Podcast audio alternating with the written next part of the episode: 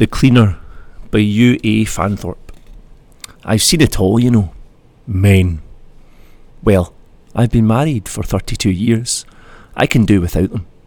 I know what they're after. And these students, they're young, you know. They don't know what it's all about, the first years. And these postgrads, I know what they're after. They're older, you know. And by Christmas, they've finished here. They've gone. A girl can get hurt. I've been here eight years. I've seen it happen. Sometimes I say to her friend, You ought to talk to her. Does she know what she's doing?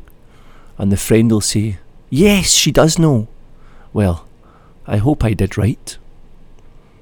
No need for any of of 'em to have a baby. But do they know? I feel a mother, like. Once I did ask. I said, Do you know? And she said, Oh, yes, we know how far we're going. But these postgrads are older. They take advantage. These girls, mind, they're not all as innocent as you'd think. Twenty stubs in the ashtray. I can tell a lot from that.